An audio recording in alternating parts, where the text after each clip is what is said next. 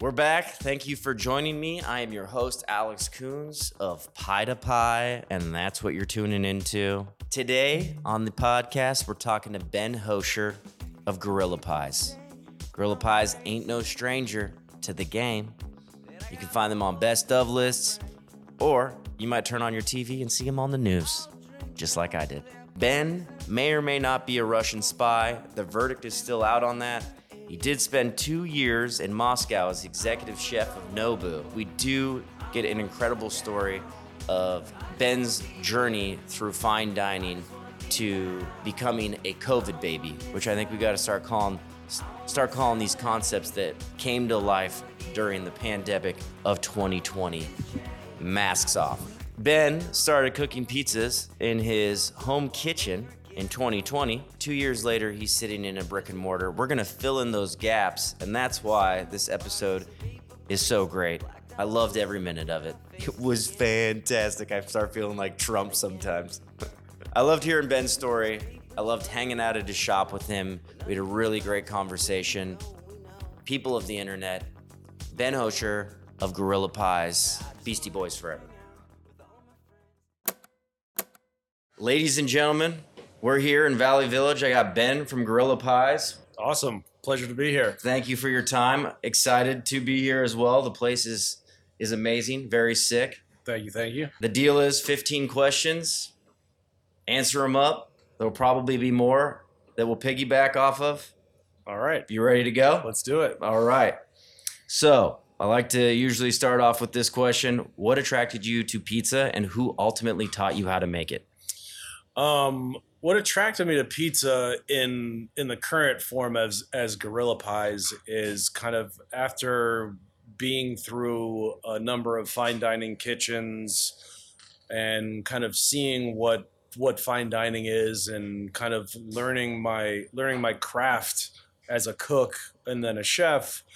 I always wanted to do my own thing, but I think the hardest thing to come to as a creative person is what your voice is and what you stand for and what you're gonna kind of attach your name to when it comes to how you express yourself through food. In this case, it was hard. You know, I'm 43 years old. I've had infatuations with many different cultures, cuisines, and different things. My first love was Asian food, and I really did that for many, many years.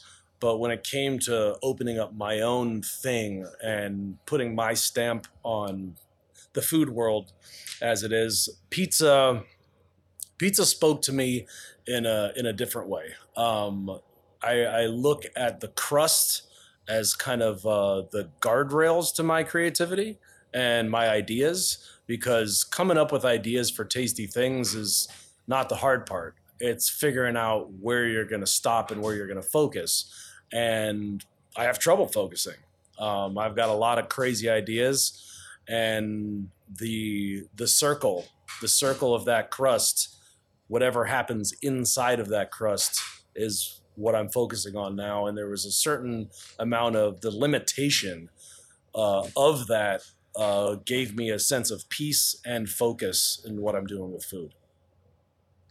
So would you say that you're self-taught? Absolutely. Yeah. My only formal pizza training was at 16. It was, I think, my third job in the industry. I started washing dishes when I was 15 and a half. And then I did a quick stint at Boston Market. Hell yeah. As a teenager, as like my first job, like touching food. And then after that, I got a job at a gastro pub that was opening up with wood-fired pizza. And that was my first real job on a station, on the line, with a chef telling you what it is, getting training, and really what I know of a professional kitchen. That was my first real line job, was wood-fired pizzas. Okay. Yeah. Does that have a little reason to why you use that oven today? I would call that, you know, it's more coincidence than anything. Okay. You know, as life goes, you know, I'm in this pizzeria because of timing, kismet, if you will. You know, it was going out of business. I was looking for a shop. It was close to where I lived.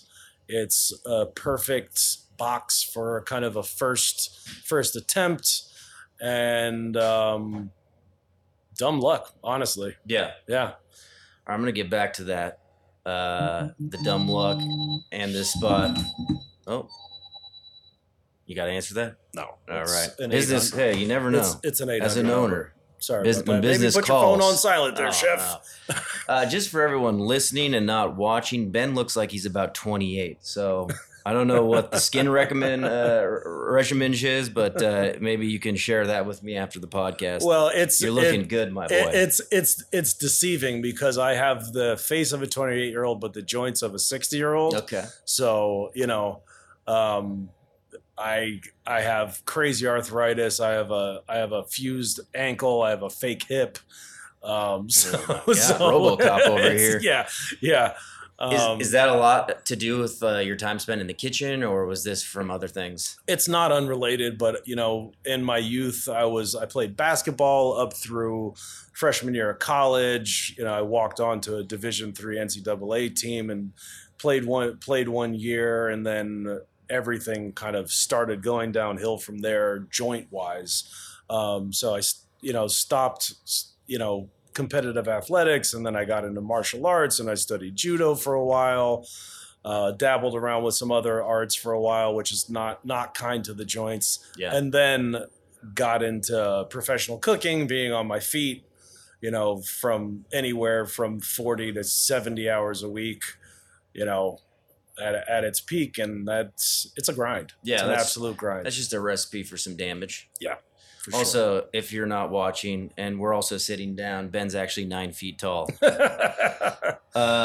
Okay, so you've been in like fine dining prior to your pizza career here. Yes. I find it interesting. What is it about pizza that attracts people like yourself, with high caliber culinary skills, to an art that at its core is fairly simple and easy? Well, it's interesting because my formal training really was with the Nobu restaurant group, and Japanese food at its core is very similar to Italian food if you think about it. You know, the Japanese ideal of finding the highest quality ingredients, manipulating them minimally, and presenting them at their height and beauty is kind of like the core philosophy. And if you think about Italian cuisine, it's extremely similar. You know, I think it's a little bit maybe diluted through like the American guys, but you know, finding the best quality tomatoes, the best flour, the best cheese. You know, you have an ingredient focus. You have an amazing oven. You're cooking it properly, and you're presenting it. There's a simplicity to it that that I find comforting and also freeing, because you know, at its core, tomato, cheese, dough is pizza, and it can be as plain and mundane or absolutely as fancy as you want to go. You know, I always think about, you know, Wolfgang Puck, and you know, and coming up with a smoked salmon pizza at Spago. You can, I love thinking about that example, because when I do want to come out of my fine dining bag, you know, guys like him kind of laid the path for doing super fancy pizza. And then there's whole other more traditional schools of keeping things completely plain and like the Neapolitan strict rules of what a Neapolitan pizza is. That's kind of a whole different side of thinking, but it's all pizza at the end of the day. And I love that it can really transcend from the lowest to the highest, and it can really operate at any level. Yeah. I love the flexibility of that. Most definitely. So coming back to the dumb luck and the origin story, you lost your job in 2020, right? At Nobu, or were you working somewhere else? No, I was at Mama Shelter Hotel in Hollywood. We shut down briefly when COVID started, and reopened the rooftop in Hollywood as soon as dining was allowed again. And we were crushing it, honestly. I mean, you know, it was one of the few kind of fun rooftop places to go get a drink and a burger in Hollywood in the middle of a pandemic when people were all trapped in their houses. You know, it was definitely a hot spot. It was not the funnest environment to be working in, with all of, you know, with trying to institute, you know, all the masking and the social distancing with people that are drunk and just want to have a good time and don't necessarily want to hear what you're talking about. So that was an interesting experience going through that. Long story short, we did over $1 million in food and beverage in the midst of a pandemic. And then I got fired on Thanksgiving. Ooh, yes. Darkness. Damn, dude.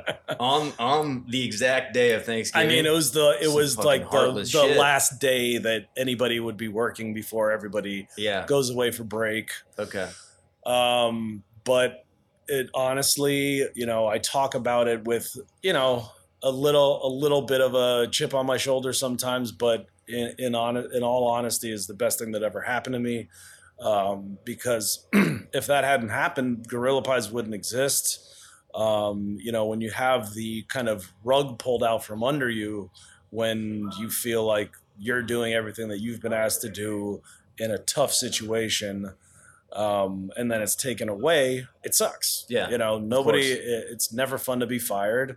You know, I've been on both sides of the table, and it's just not good. No matter what, no matter how you feel about it, you know, if you understand that the company's not doing well and you're not taking it personally, this, that, and the next one, you're still out of a job. Mm-hmm. And you still lose that purpose of where you're going every day and just the sense of, you know, worth, you know, of having a job. But, you know, it was, you know, I've been through a couple different career transitions in my life. When I got out of college, I owned an art magazine, and I did that for 6 or 7 years, with relative success. And then in 2008, when the economy kind of crumbled and everything was uncertain with all the subprime thing and this and that and the next one, and we had started a physical magazine like before social media was what it is now, and it was time to move on to the next thing. And at 28, I hit the reset button and figured out what I really wanted to do as an adult, because the publishing thing kind of happened when I was young, and I kind of fell into it and just rolled with it. And at 28, I sat down, you know, and really contemplate what I wanted to do with my life. And it was food. You know, after meditating on it and really thinking, I just set my mind about to get a job in food, because it's what I love to do. I've been doing it for as long as I can remember. And it was something that I felt like I was just relatively talented at. It was something that came naturally to me, and I loved doing. So I just decided to focus on that as a career. Yeah. Which led me to getting a job as the back of the house. Well, I was the receiver. I was hired as the receiver at Nobu LA, and then got promoted to be back of the house manager pretty quickly. But literally started from the bottom. You know, the guy just checking in the orders in the morning. Yeah. But I was happy to get a job at a good company, and knew that I was going to learn a ton, and just kind of went at it with everything that I knew how to do. And 3 years later, I was executive chef in Moscow, Russia. In Moscow, Russia? Yeah. I got transferred after working my ass off for 3 years, got the opportunity to move to Moscow, Russia, and be the executive chef for Nobu there. How long were you in Russia for? 2 years. How was Russia? Was that lit? It was wild. I mean, the expat chef lifestyle is nice. Yeah. Pretty much everything is taken care of for you. You got somebody that's going to drive you around. You make good money. You know, within within a couple weeks, you're on all the newspapers. It's like, oh, new international chef for the famous Nobu, this and that, and the next one. So it was it was relatively glamorous. It was fun. So what brought you back to the States?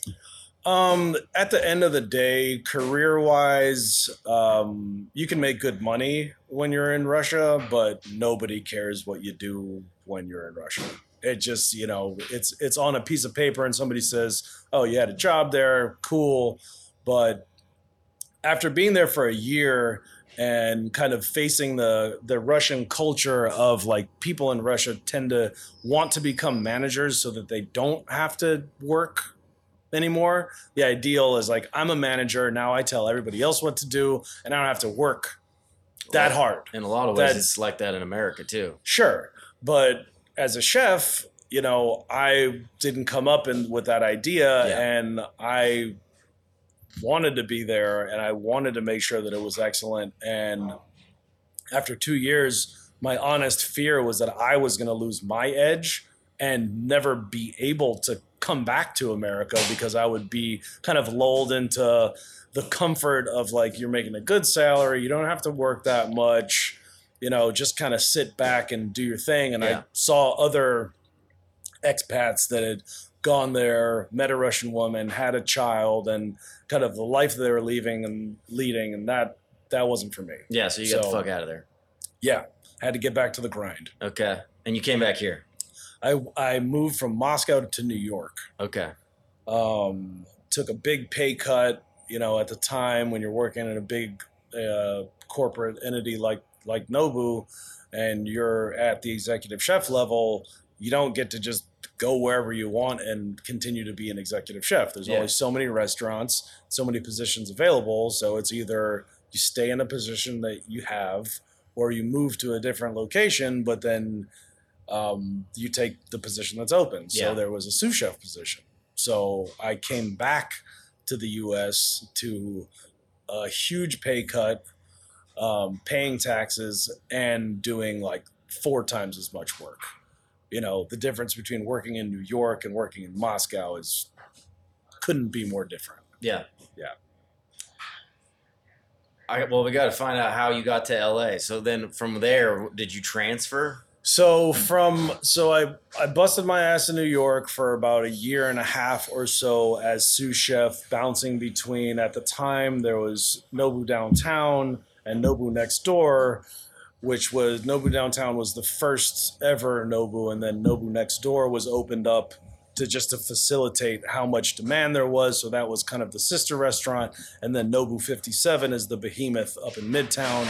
So I was primarily downtown, but then I was also bouncing up to 57 and doing shifts as a sous chef there and just kind of going wherever I was needed and doing my best. But, you know, after feeling the pain of the pay cut and the taxes and the hours that I was required to work on salary, which was not a good salary to be working in New York as a sous chef. Yeah. I just decided that it was my time to do something else. Yeah. You know, I like to say that I cooked one too many pieces of black cod and decided it was time for me to go. Yeah. So, you know, I went through the process of, you know, looking around the city and trying to find something that I could sink my teeth into as like a next logical step. Shout out to Crystal Arabian at Kitchen Culture Recruiting, I believe the company is now. She connected me with Janoon, which was at the time was a 1 Michelin star Indian restaurant that was looking for a chef de cuisine modern, which was basically taking traditional flavors and working in concert with another chef de cuisine traditional who would, you know, understand the flavors. And then it was my job to refine the food and create a Michelin level tasting menu to represent what the restaurant was. So I did that for about 6 months, found out the hard way that the Indian work week is 6 days without much, you know, they just expected you to be there for 6 days. So 70 to 80 hours a week. It was brutal, but I learned absolute, like, unbelievable amounts of knowledge that I took in 6 months because I was making, you know, 3 chutneys and 3 pickles for a Michelin star restaurant every day for 6 months. Yeah. So got really good at making chutneys. I bet. Pickles is something that I've always kind of gotten into. But once I kind of figured out the framework of creating amazing chutneys, that was just, it's just so much fun. I love making sauces, and creating flavors is one of my favorite things to do in food. So doing that was just incredibly beneficial, and it really opened up my understanding of spices in general. Yeah. Yeah. Well, looking at your menu, I, just from the work that you've done, you can see that a lot of your work prior has definitely inspired your menu, right? Yeah, absolutely. Yeah. You know, I really, when I first started doing pizza, I felt very strongly that I wasn't going to start doing pizza that was just, you know, translations of other food that I had made in my life. Like, I wasn't going to start and just do a bunch of Japanese pizzas and a bunch of Indian pizzas and just other flavors that I knew. I really set about to kind of stay as far away from Asian food and what I had done in the past as possible. But, you know, you can only escape your own training and what you like to cook for so long. So, yeah, you know, little things like frying shiitake mushrooms, something that I learned about at Nobu and worked on for many, many years. So when I was creating our Green Monster pizza, I was trying to create something that was like a very umami-forward flavor bomb, but vegetables. And crispy shiitake is just, I had always...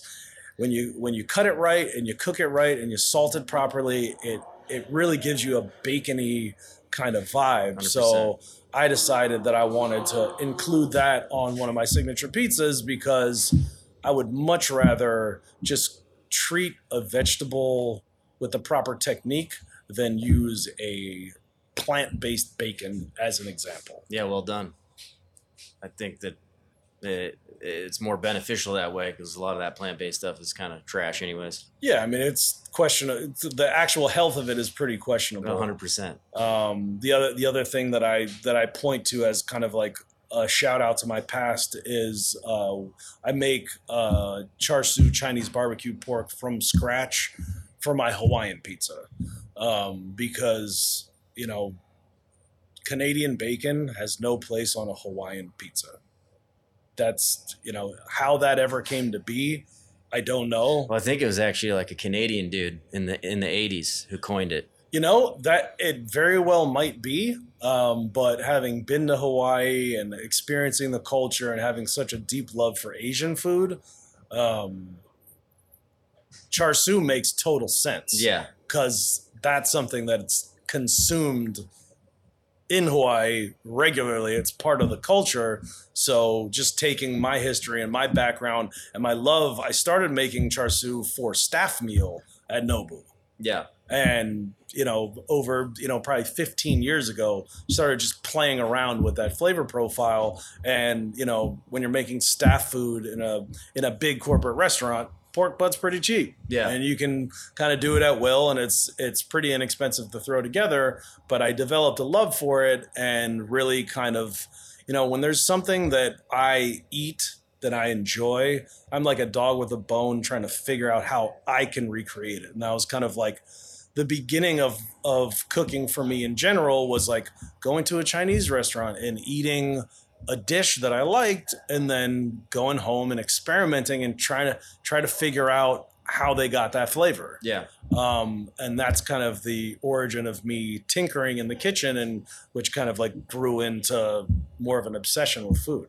It's kind of interesting too, because I've looked at your menu, you know, I've looked at pictures, I haven't had your food, but to listen to the brief story that you've given me, and it's so much of your journey is probably on that menu. Yeah, you know what I mean? A lot like, of it. Which is like, I don't think a lot of people can say that. It's like, a lot of times people do traditional pizzas that they think they should have on their menu. I think we all do it. Yep. You know, everyone wants to do a hot pepperoni with Mike's Hot Honey and whatever. Not saying it's bad, but it's like, you have taken classics, I think, and like really made them your own. Thank you so much. You know what I mean? Appreciate that. And it, just listening to you, you can tell how much time and effort went into that menu. Thank you. Yeah. I don't know where I was going with that. It was an observation. Hey, I appreciate that very much. And it's funny. It's funny that you bring up hot honey as just an example of, I guess, my approach, being the son of two artists, my father specifically taught me the term contrarian when I was young. And I've taken that to heart when I approach being creative, because I don't have hot honey here. I could, but when I see what it feels like, oh, everybody's got hot honey on their pepperoni pizza, to me, I don't want to mess with it. I don't want to go there. Mm-hmm. Like when I see something that's trendy, my instinct is to go opposite, because if you're just doing the same thing that everybody else is doing, how do you differentiate yourself? No, I agree. The minute too many people find out about my favorite band, fuck that CD. You know what I'm saying?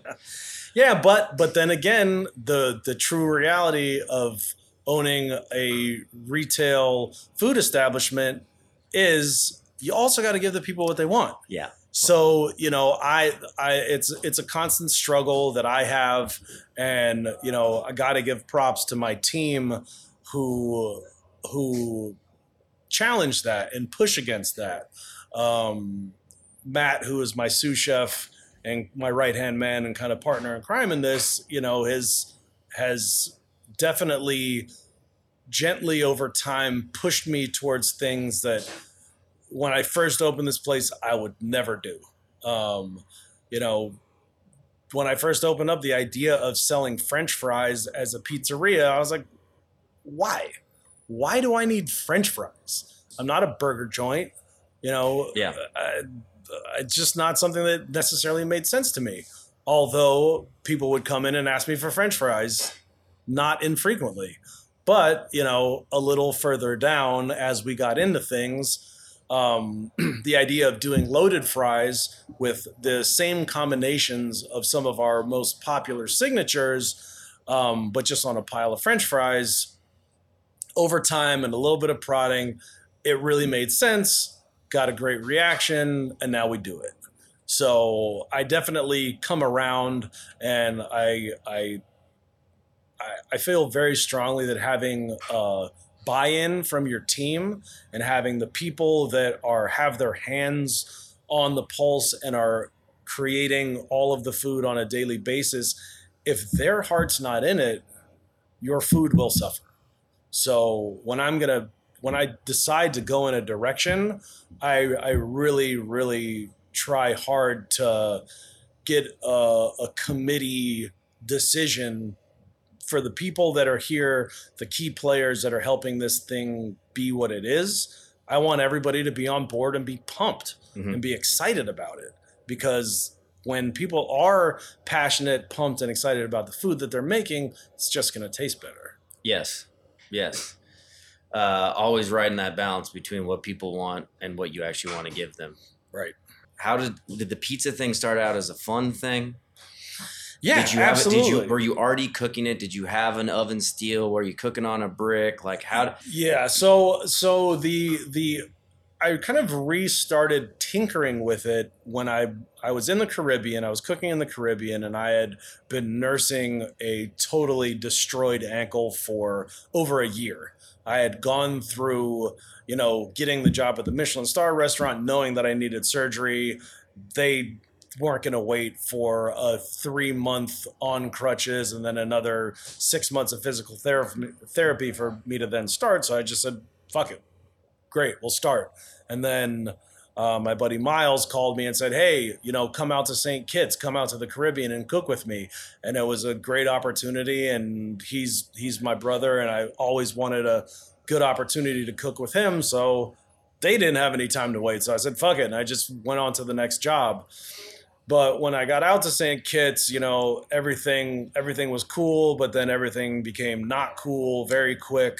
Miles got out of there, and it was kind of my opportunity to hit the pause button, take a break, take care of my body, and kind of reset. So at, 30-something, I moved back in with my parents to get this surgery and recover, because I had to be non-weight bearing for 3 months. So I was on crutches for 3 months, and then I had to learn how to walk again. And they took me in and took care of me as I recovered. But we had always had a tradition of family pizza night on Sunday. And my dad would just make it for my mom.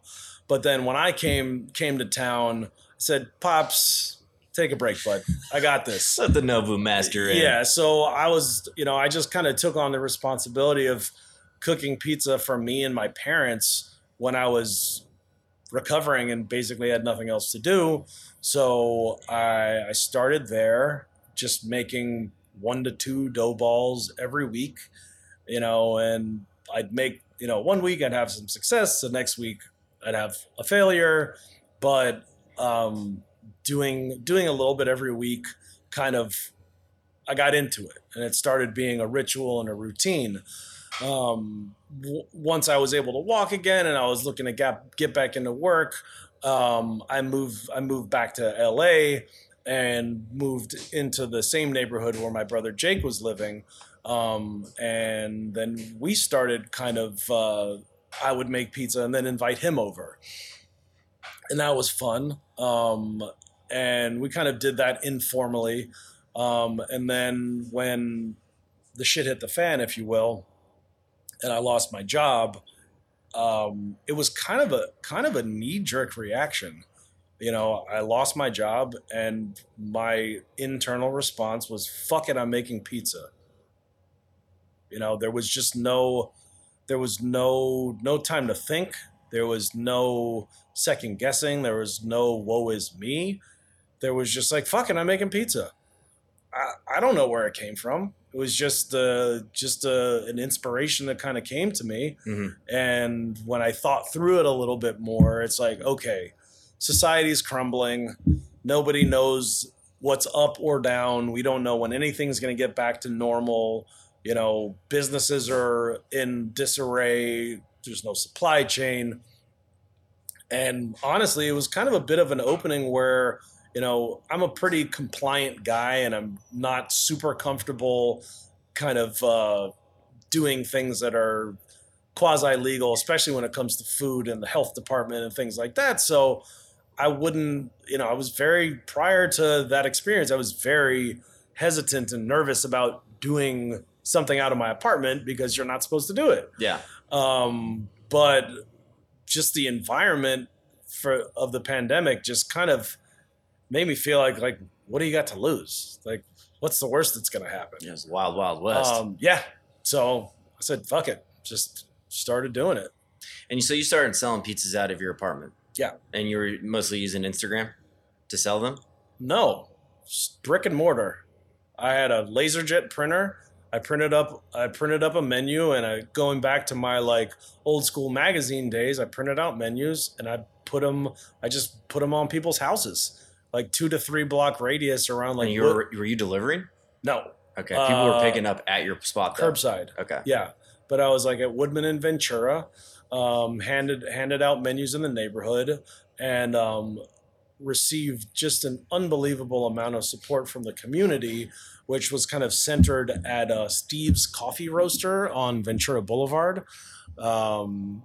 Shout out to Chevy, who was the manager at the time, who just kind of just did nothing but be an amazing supporter, cheerleader, unofficial PR person. She's just an amazing food service professional herself, and was really the heart and soul of the Coffee Roaster. And people would come in and she would tell people about me. Yeah. And, coffee's local, pizza's local. So people will come get their coffee and find out about me and give me a buzz. And, it wasn't a lot, during the pandemic.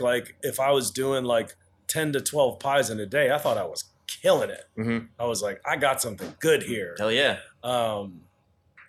Working out of a GE still oven with a baking steel. Yeah. That's it. You didn't mod it or do anything weird in the back or anything? Try to burn your house down? Oh, the most extreme thing that I did was taking out the bottom rack and putting the steel directly on the floor of the oven. Because what I realized is that, you know, dumb ovens are dumb ovens, and you can set it to 550, but if you have a ripping flame that's hitting a piece of metal, which is then touching the other piece of metal, you can get that surface up to like 600 degrees, and you know, at that heat, you can make decent pizza. Yeah, 100%. Which is the craziest thing, because I've not heard this from anyone who was doing this. Somebody called the health department on you? Yes. And so how does that shake down? Did they call you, or did they show up at your door? They tell you they're taking you down? No. So it all happened via the Nextdoor app. Oh my God. So they got you. So I found out about Nextdoor, and I was like, somebody told me about it. That was a really cool app where people talk about cool things in the neighborhood. I'm like, okay, cool.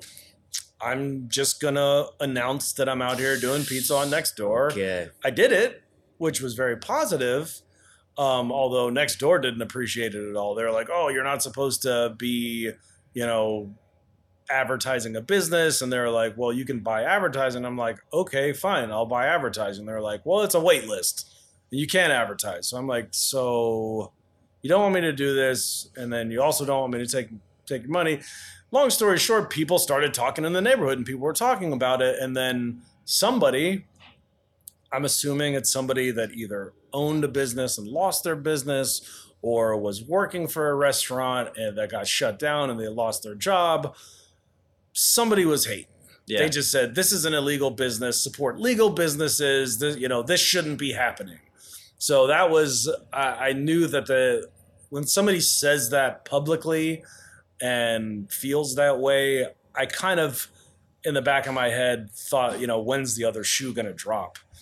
And one day I'm literally like cooking marinara, like just like browning garlic and olive oil in my apartment. Like there's no way they didn't smell it. But apparently there was an inspector that came to the building.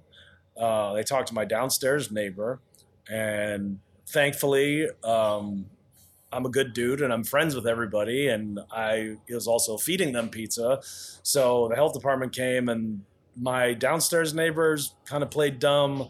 Then the inspector called my landlord, and my landlord basically, you know, was like, you know, told them that they could give him their information, but he wasn't going to give them mine. Yeah.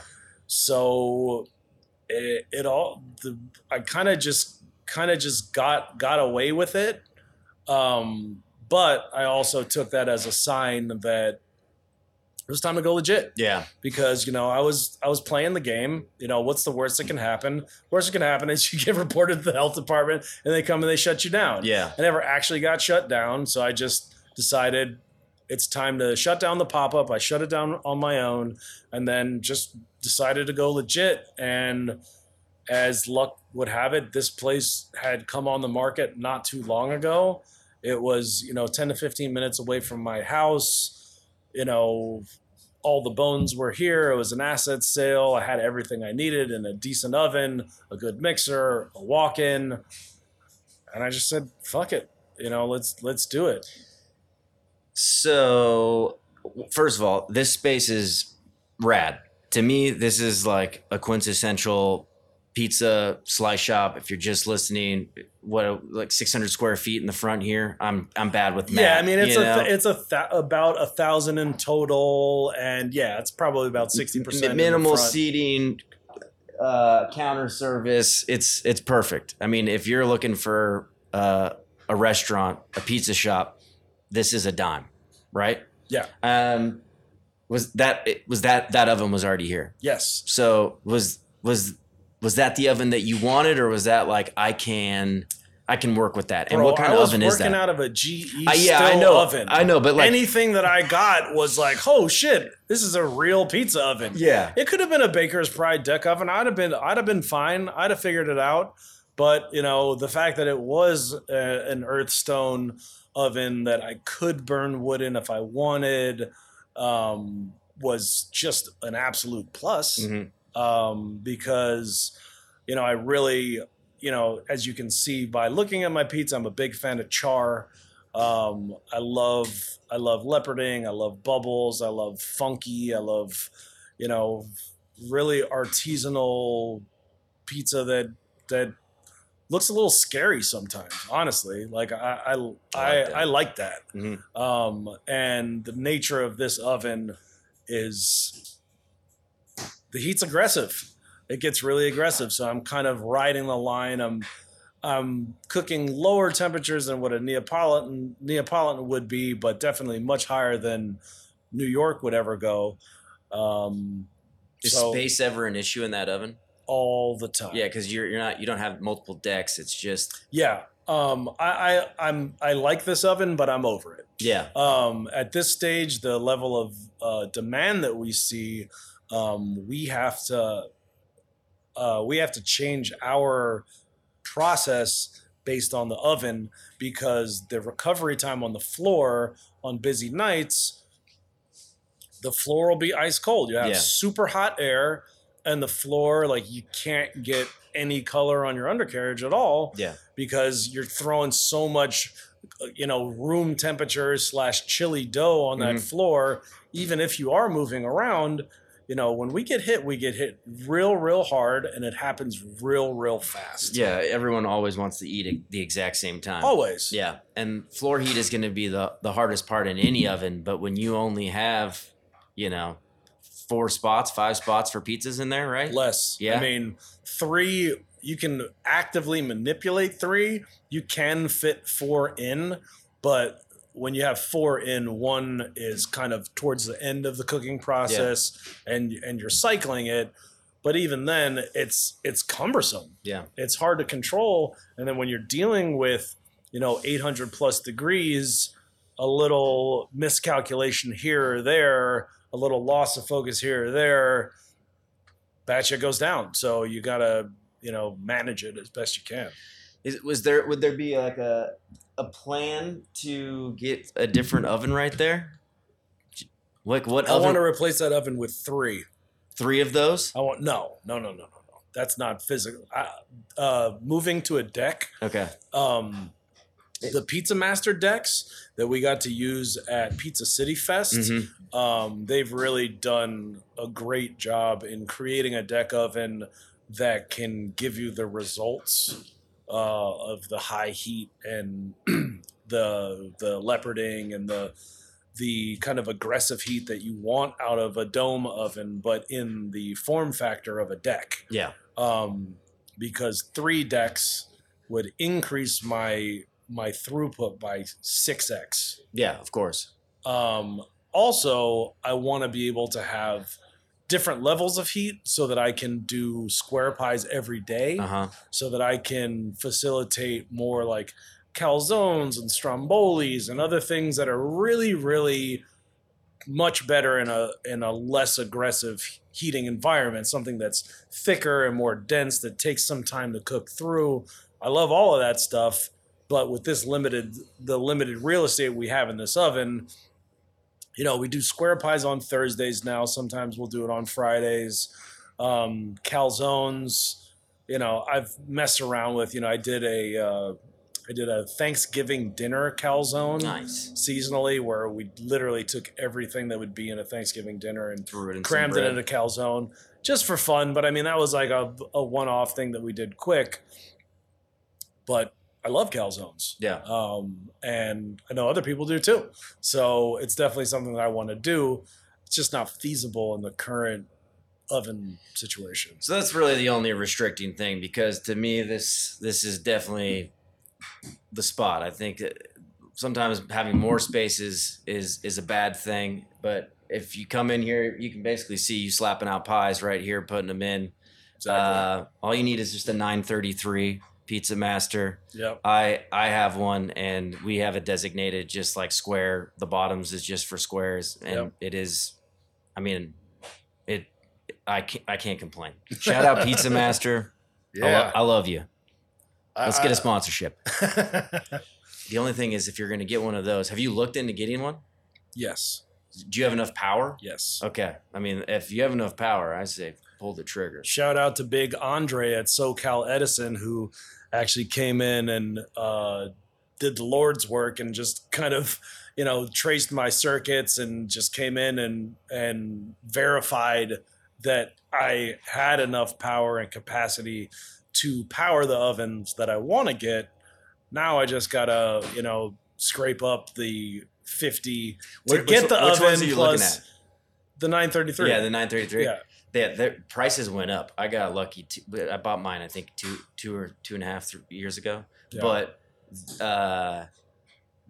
I didn't know that you need like 133 amps or whatever. It's a lot of power. You almost need 200 amps to, and really, it's they don't use that much all the time. It's just it goes right to temperature in 25 minutes. You know, you're at 625. Well, it takes a Baker Pride 2 hours. How long does your oven take to heat up? I can gain 100 degrees per hour. Oh my God. You got to get here at 5 a.m. Yeah. Turn that thing on. Well, for the first year, I didn't turn the oven off. Oh, really? Just let it burn? Yeah. No, just turn it down. You turn it down at night so that you still had your baseline 600-ish degrees when you got in. Yeah. Now we turn it off every night. And first person in the building is 7 a.m. So, you know, overnight, like if you shut off your oven at like 9:30, 10 and you're 8+, when you get in at 7, it's in the 4s. Okay. So you need 4 to 5 hours to get that thing up to temp to be ready. It's like all ovens are like an interest or like an instrument, you know? Yeah. You got to fine tune those. You got to know how to play them. They all are different. Yeah. I mean, and even here, like with this oven, I have really interesting air dynamics where like sometimes when the front door is open, it creates a positive or negative air pressure and the fire will just go out. Damn. That's not fun. No, especially in the middle of a rush. Well, you know, but the beauty of it is like when you have that amount of brick and stone that's superheated, like fire goes out for a couple minutes. Sometimes the temperature goes up, believe it or not. Yeah. I still don't understand how that works. The oven's haunted. Yeah.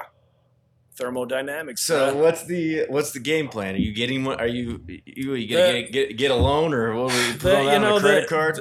No, I mean the game plan is we're. Are you gonna have to get a hood, or change your air? Oh my God. There's a hood there now. A little chimney, I think, because it's electric, is maybe all you need. Well, that is what exists now is a small hood that was classified for it's good enough to burn wood, so that should be fine. We're entering a phase of entertaining investment. I'm still kind of getting the package together and kind of figuring out exactly what I want to do. But, you know, just getting an oven is not like, oh, yeah, now I got a bigger oven. No doubt. Well, how about the humans that are going to then make the 6 times more pizza that you then can make? Yeah. So it's a complicated plan of like, you got to build the infrastructure, then you got to hire up to utilize that infrastructure while still maintaining the demand that you feel that you have to justify the equipment that you're bringing in. Yeah. So a lot of moving parts. Well, I always say if you buy it, they will come. Yeah. Yeah. Field of dreams. I have unbridled optimism in what we can do. Yeah. It doesn't happen fast. Nothing ever does. Not the good things. It sure as hell ain't easy. But, you know, the way I feel is if you show up every day and do good work and be a good person, things have a way of working themselves. 100%. Are you sole owner? My brother is a business partner, okay, but it's all family money. Okay. And you would look for outside investment? Yeah, to a degree. Yeah. You know, am I interested in other people's opinions and inviting in other stuff, within reason? Yeah. I don't know everything about the restaurant business or finance or marketing or strategy. So the optimal person would come to the table with you know, if I just needed money, I would go to a bank. Yeah. The way I look at investment is that person that you're going to get in bed with, metaphorically, needs to be bringing something to the table. They need to add value on top of money. Yeah. Because just money, you know, that's what banks are for. Yeah. Charge you an interest rate, you pay them back, you owe them nothing. But if somebody wants a piece of your business, they sure as heck better be coming to the table with something that's going to materially improve what that business is. Are you, and you don't have to answer any of these questions because I'm getting into money stuff. Are you currently in debt to anything here? I mean, I'll say that we're barely breaking even. Okay. So, you know, cash flow is real, business is real. Yeah. But all of the trends are everything, you know, week over week, month over month, year over year, everything's trending positive. Yeah. So, you know, we're 2 years in, we really know what we're doing a shit ton more than we did originally. The team is ready to crank out high quality food at high volume. Right. So we've done the due diligence to get ready for kind of the next phase of the business. Yeah. And we're just ready for it to happen. Yeah. You know, we're in the summer season right now. Everything's a bit slower and softer. Looking forward to fall rolling around again. The active plan right now is we're looking at expanding our hours back to lunchtime, because we did lunch hours opening at noon for the first year, and it was fine, but it didn't do the numbers that it needed to do.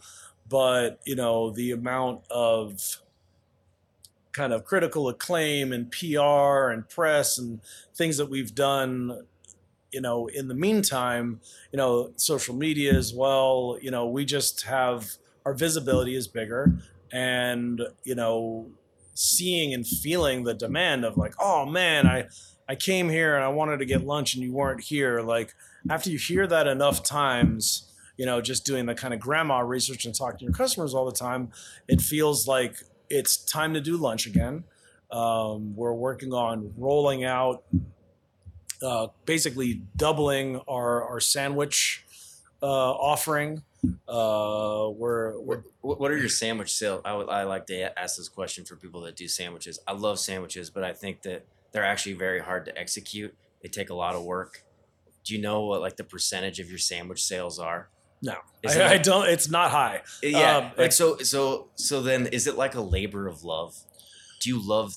I really, really do. Yeah. I thought I wanted to open a sandwich shop before I ever wanted to open a pizzeria. Mm-hmm. Baking bread was kind of one of the first loves that kind of led me into playing with dough. And it took me about a year to figure out what my sandwich bread was, which is our dough. I take my dough balls and I cut them in half and I set them in a rectangular form, and that's our sandwich bread. Love it. Stumbled upon that about a year in, after a number of failed attempts trying to talk to, you know, commercial bakers and contract things and find somebody that would provide the bread regularly, have it be fresh, yeah, you know, have it be to my standards, what I was trying to do. And then also, you know, have it be somewhat unique because I want to do things different. So I couldn't find anybody that was going to make the bread for me to the level that I wanted. I also didn't know how many sandwiches I was going to sell. So after tinkering a bit, about a year, I just kind of stumbled on it after it was a batch of dough that was a little overproofed, and I just started messing with it. You know, try to create something that felt like a sandwich. Took a little bit of tinkering, but we figured it out. And then, you know, immediately meatballs were already on the menu. Meatballs and Impossible meatballs were already on the menu. So that was, you know, immediately we started doing meatball subs. Spicy cold cut very shortly thereafter. Yeah. Just using, you know, we're using sopressata. We have prosciutto in house. You know, I brought Capicola in just to kind of round out the cold cut idea. So we started doing that, and we've had limited success, but we also haven't actually put sandwiches on our menu that we hand out to everybody. Yeah. And we haven't spent we've done a little bit of marketing towards it, but going back to lunch, it's really about, you know, we're taking the meatball and the cold cut and adding a turkey club, which is just a standby sandwich mm-hmm. that, you know, everybody loves, but I'm putting my spin on it. Then we're doing a crispy pepperoni, bacon, lettuce, and tomato sandwich, which we just came to last week. Flair on that. Yeah, so that's going to be super fire. It took a little while for me to even bring traditional pepperoni in the building. Because it's not even on your, you don't have like the pepperoni pizza. It's a super sprout. Well, the evolution of Gorilla Pies is that the pepperoni pizza is going to become a pizza that has crispy pepperoni on it, so that it's not confusing to people, so they can get their traditional pepperoni fix, and then the basic Benny, which is my signature, that is going to be only so Posada. But these are the kind of things that, you know, like you need to be in business for a while and evolve and, you know, maybe make, you know, not the best decision, which is like having two pizzas on the menu, which are very similar, calling them different things. And, you know, some people get it, some people don't. So I'm just trying to simplify a little bit. Yeah, well, that's kind of like the balance you talked about of like what you want to do and maybe like what people really want. Because like the pepperoni pizza, unfortunately, is usually the best seller at a shop. You know what I mean? And as hard as that is for people like myself and you who are very creative with their food, we'd be stupid not to just offer that, right? Yeah. But sometimes it's a tough pill to swallow. Yeah. I mean, it's not a mistake that I named that pizza the Basic Benny. Yeah. I named it after myself, and it's basic. Yeah. You know, that's the straightforward, it's what it is. Yeah. No. I didn't carry any soda at Hot Tongue for the first year. And so like I don't drink it, so I didn't want to have like a Coke, Diet Coke. I just didn't want it. I was like, if I'm not going to put it in my body, I don't want to put it on the menu. Feel you. Right? But we had so many people come in every day asking for Diet Coke. It was insane. Los Angeles might have a Diet Coke problem. Yeah. To the point where it's like after a year of hearing it. What are you talking about? Yeah. He's drinking one right now, dude. Ben just took a sip of a Diet Coke. But they are delicious. I usually drink soda, like maybe if I'm hungover. Anyways, I was so sick of hearing it. I was like, fuck it. And you can sell them for like $3.50 a can. They cost 51 cents. Anyways, I brought in Diet Coke. It's just like one of those things that, you know, you have to do it. Yeah. And there's, I totally hear you. I feel you. My line in the sand is I don't sell water in plastic bottles. I love it. You come in here and you want still water, it's coming out of our filtration system, triple reverse osmosis filtered water, but I put it in a glass bottle and I bring it to your table because it just makes me feel gross, honestly. You know, like if they made 2 liters that weren't in plastic bottles, I'd go for them. But the other thing is like, you know, we have our ethics and we have our lines in the sand, but then again, there's also sentimentality, and there's also the you know the ideal is to like bring people back to childhood. Yeah, 100%. Remind them of mom. What, you know, all of those, you know, it's like, you know, the scene in Ratatouille when the guy takes the bite and then his whole life flashes before his eyes. That's like that's the dream, right? One of the best movies ever. Yeah. So, you know, for that reason, I have grape soda.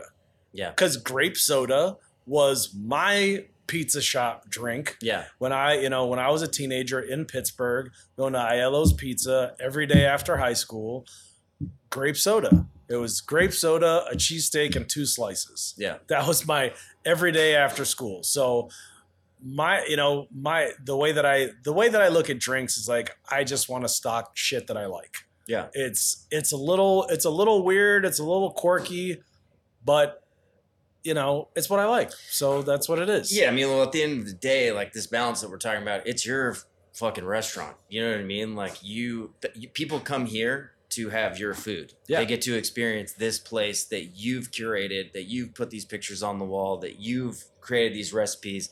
And that's what it should be about. I mean, it's obviously you're here to serve your community, right? But they're getting a piece of you, whether it's a grape soda or the basic Benny, you know what I mean? Like, that's why people are coming in here. Yeah.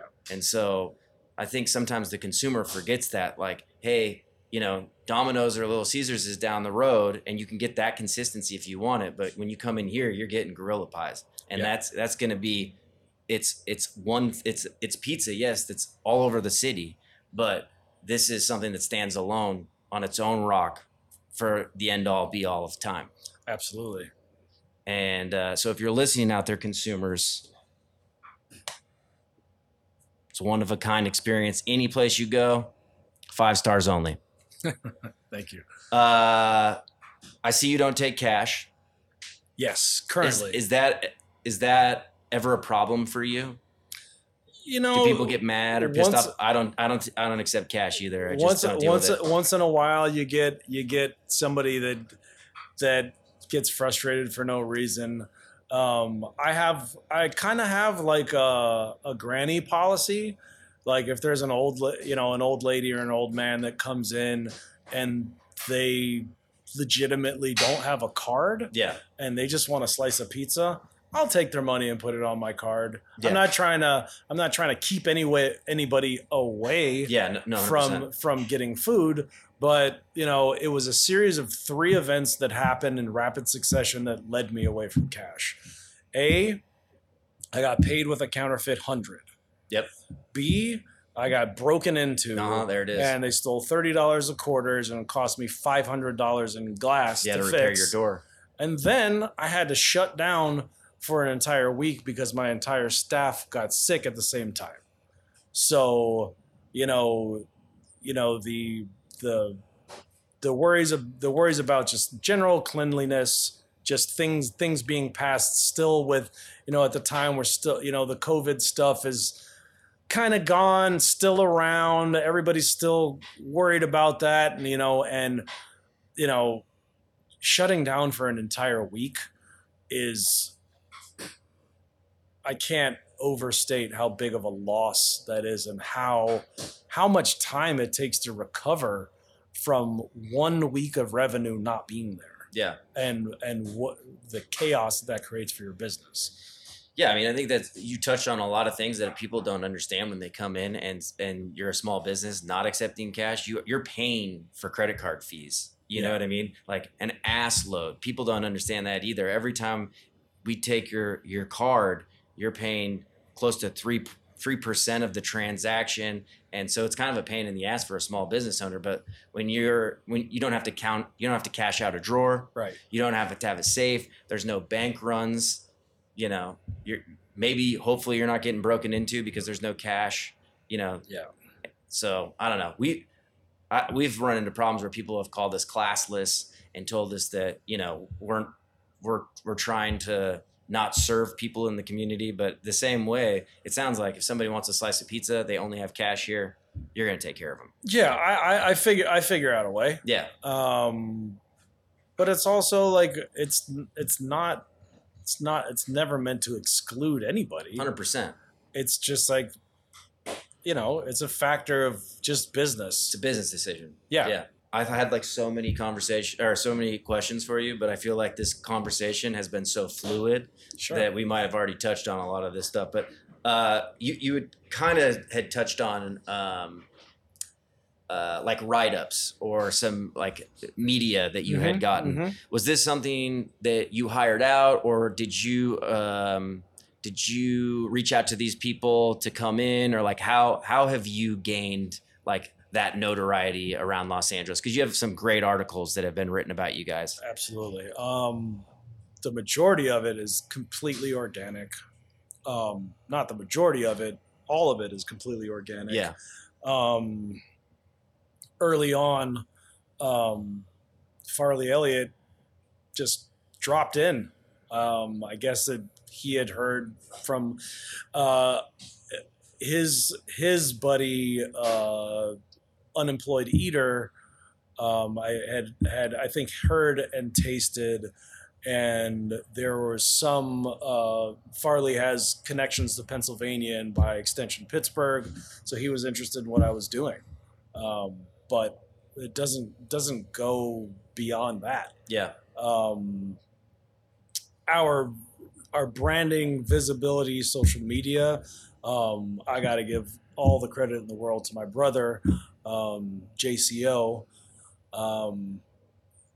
because he's out there. He's been in the public eye as a producer, DJ, public figure for some time, and he's out there, and he's our public face, and he's the one talking about us to all kinds of people, not within the industry. That's kind of social media and that side of things. When it comes to the kind of the food media, it's 100% people find out about us and they come in. I've not spent a dollar on PR. I don't have a PR person. As I said, we just try to show up, do good work, present ourselves authentically, and people gravitate towards it. Yeah. Did your brother do the branding? No. Branding was done by my homie Archer, who is the main designer at Marathon, which is Nipsey Hussle's, rest in peace, the cultivation company. Okay. Archer's a homie of mine from way back, from my magazine days, when we, as a magazine, we did an artist-based t-shirt line. We were an art magazine that started as graffiti, kind of morphed into graphic design, public art, things like that. And we started a t-shirt line, and I met Archer in a silkscreen factory, and we hit it off, and we've been homies ever since. And when it came to doing the branding, he was the only dude that I called, and the logo and the branding pretty much came together. It was probably like an hour, 90 minutes for that. Is it a nod to Ben Davis? It is a nod. Yeah. It's a nod, and it's also a wink, because my name is also Ben. Yeah. We are Gorilla Pies. Yeah. I grew up here in LA. Yeah. So it was all of that. It's kind of, the logo is me, and it's kind of a combination of a lot of different things. Yeah. Well, that's dope. Thank you so much. Appreciate it. And did you have a fantastic website, which is a lot of pizza owners, I'm not naming names, but you know who you are, don't have that great of a website. Some people don't even think that you need one. Did you build that out, or did you have your friends build that out? That website is great. The website was done by a company called Digital Onda. They're actually out of Portugal. Shout out Portugal. Yeah. Jordan Howard, one of my best friends from college. It's his company. And he, when you're starting out doing your own thing, you got to tap your homies. You call on all the homies. Yeah, yeah. So, Jordan spends most of his time building websites for thought leaders and speakers and those, very high-end professional people that, are doing TED Talks and shit like that. He doesn't really operate in the food space much, but he's an absolute foodie, loves restaurants, loves food, culture, music. And it's just, he knows me, and I know him, and our collective or respective styles kind of came out of the same embryo of the same college. And I just know him, and we speak the same language visually. And I know that he is just extremely meticulous. Yeah. So that's what I did. Via your website, you use King Arthur and Caputo. Yep. What Caputo bag do you use? Double O. The double pizzeria blue. Is it the blue bag? Yeah. So, what did it take you a long time to find the combination? And then also, before I forget, you're using a pre-ferment. So is it a sourdough? Are you using a sourdough starter? Yep. And a little bit of yeast. Yep. Okay. So, obviously, you've had some time in your apartment. You've been making pizza for a long time. if you can sum up that journey of like how you got to those two flours and deciding to do sourdough and using yeast. So it's, I spent a long time just trying and having some limited success of making sourdough bread. And that's kind of where my interest and my knowledge of starter started. The decision on the flours came through, I definitely did a lot of experimentation in early days with, some of the, more kind of boutique flowers and, higher end stuff. But at the end of the day, when I was setting out to to master my craft, I decided I wanted to make excellent pizza, period. I decided that the flours that I wanted to use, I wasn't gonna put anything other than a white flour in my pizza to start, because I've experimented with rye and whole grain and a lot of different things, and I think that you can definitely make a good pizza dough that way. Yeah. But I'm trying to recreate great, amazing pizza. Yeah. So from a conceptual standpoint, Lancelot represents America. Hell yeah, and brother. strong USA. Gluten and New York. Fuck Neapolitan represents old world Italy, tenderness, fine texture of crumb. So I honestly got the hard and the soft. Yeah, I like to take things from every angle. Just like, having my heart broken by sourdough as many times as I had, yeah, I decided that I was going to utilize sourdough for flavor, character, and texture, but not necessarily rely on it for leavening. Mm-hmm. So after some smart man, after some pain and having, losing a couple dough batches, I came to the fact that my pre-ferment, I use it when typically people think that it's spent. I want it to be not dead, but I want it to have gone through its entire process and almost be flat. Yeah. Because when you do go in with an active sourdough culture that hasn't gone through its rise and fall, that happens in your proofing box. Yeah. And man, the times that we misplayed that or used starter that was a little too young, and you open it up and all of your beautiful balls are just mess of just like unusable dough. I'm still scarred by it. Sourdough will break your heart. I liked that.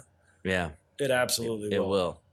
So, I just made a strategic decision early on that I was going to use both, because that instant yeast is going to stay alive. It's not going to go crazy and then go away. Like sourdough is like capturing lightning in a bottle.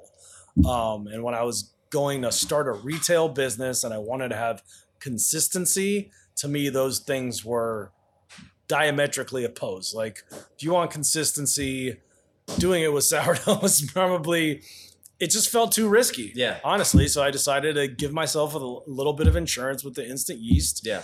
Very, very minimal. I don't use that much at all. And then a very long proof. So you're doing 24-hour ferment, or is it longer than that?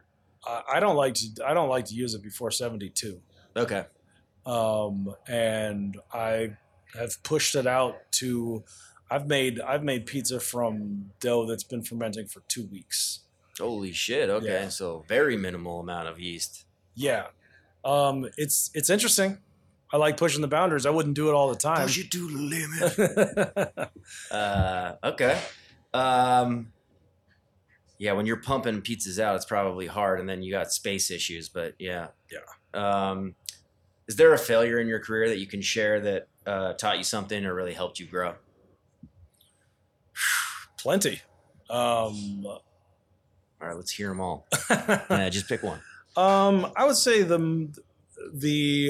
I spent a number of years trying to launch a sauce and marinade company and get that off of the ground. And the most valuable lesson that I learned there was you can't skip any steps. My approach to that company was really trying to leapfrog the farmer's market ground level approach of building up a customer base and building a brand customer by customer. And after doing it for a couple of years and really trying to get traction, the biggest lesson that I learned was like, you cannot skip any steps. So when I started over doing pizza, so I was going to start small, start local, build relationships with customers one by one, and let it grow. Don't put any pressure on it to be any certain size at any certain amount of time. It needed to grow organically for stability. So, I did the pop-up until I outgrew that space. And then when I opened up here, I've tried to keep it relatively conservative. I'm only open 5 days a week. Because, there's no guarantees. I just trying to be as cautious as I can to only go as far as my customer base is willing to support. Yeah. Which is hard. I mean, your patience is, I hear this all the time, but it's like one of the hardest things, because as a business owner, you're looking at your banking account, you're looking at payroll, you're looking at all kinds of things. And it's like, you can only hold on for so long, but you got to trust in the process. Absolutely. And I guess that's just trusting yourself, which is, we kind of touched on how scary that can be when you're your own boss and holding yourself accountable. Yeah. Well, I mean, look no further than the countless examples of people that have been the flash in the pan, that do something that's great, expand at a breakneck pace, and then just collapse. Yeah. Because you can't support it. Yeah. I have no interest in growing so fast that I collapse. Do you want more than one of these? Yes. Okay. What would be the number? I don't know. You don't have that number? No idea. So maybe 10.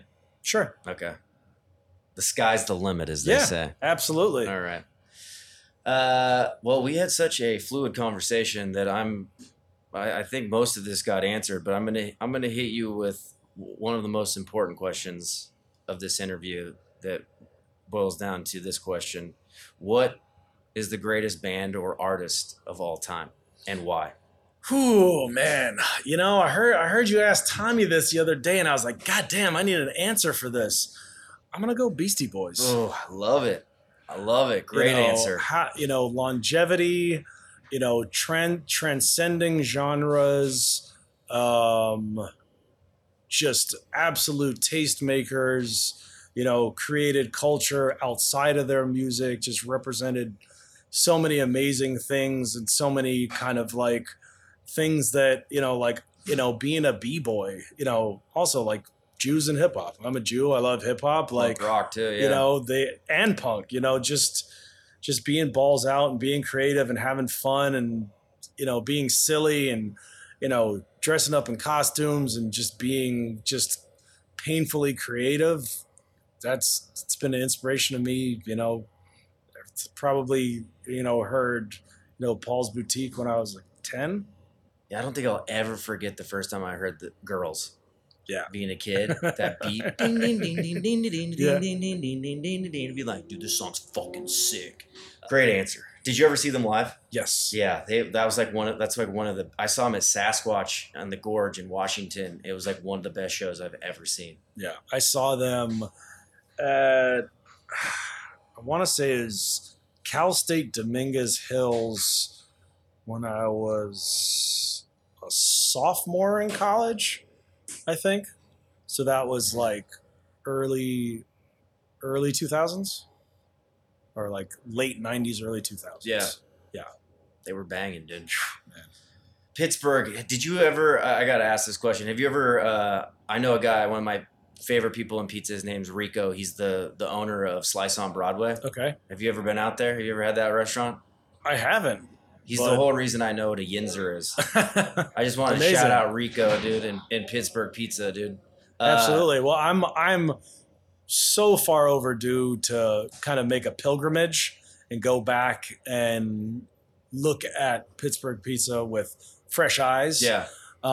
Since most of what I do is just living in my memory of youth. Yeah. But I'm absolutely looking for an excuse and an opportunity to get back there, make some pizza, eat some pizza, kind of do the whole tour. So.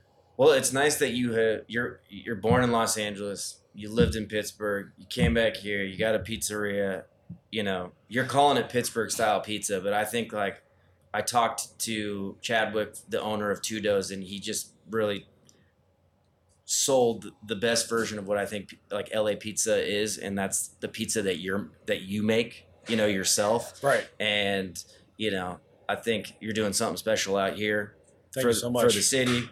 And I'm excited to hopefully stay in touch with you. Yeah, absolutely. And be a pizza pal. Absolutely. I really appreciate you doing this. Well, thanks for having me. And opening up your space and giving me your time, because I know we don't have a lot of time. Absolutely. And I appreciate the conversation, to be real, because nobody else understands like somebody else that has a shop. Yeah. Well, it's just literally like having a gorilla on your back all the time. Who are you telling? Yeah. Well, last question. Where do we go to get in contact with you if somebody wants to pick your brain or order food or? Yeah. Number at the shop is 818-821-3777. I am chef_Osh, OSH on Instagram. At Gorilla Pies is the shop. Ben at gorillapies.com. Pull up Valley Village, Gorilla Pies. You're going to love it. Thank you so much. You're not going to miss Ben. He's 10 feet tall now. He grew a whole foot during this interview. You're not going to miss him. Anyways, dude, thank you so much. Thank you. Appreciate you, brother.